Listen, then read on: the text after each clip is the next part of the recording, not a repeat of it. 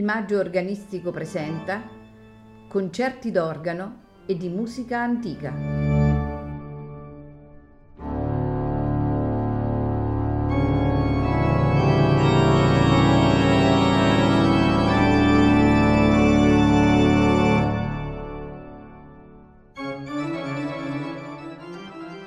Buonasera e benvenuti a Il Maggio Organistico Presenta. Mozart ha scritto due grandi capolavori, due massimi capolavori nell'ambito della musica sacra, la Messa in Do minore, K427 che ascolteremo questa sera, e il Requiem in Re minore K626.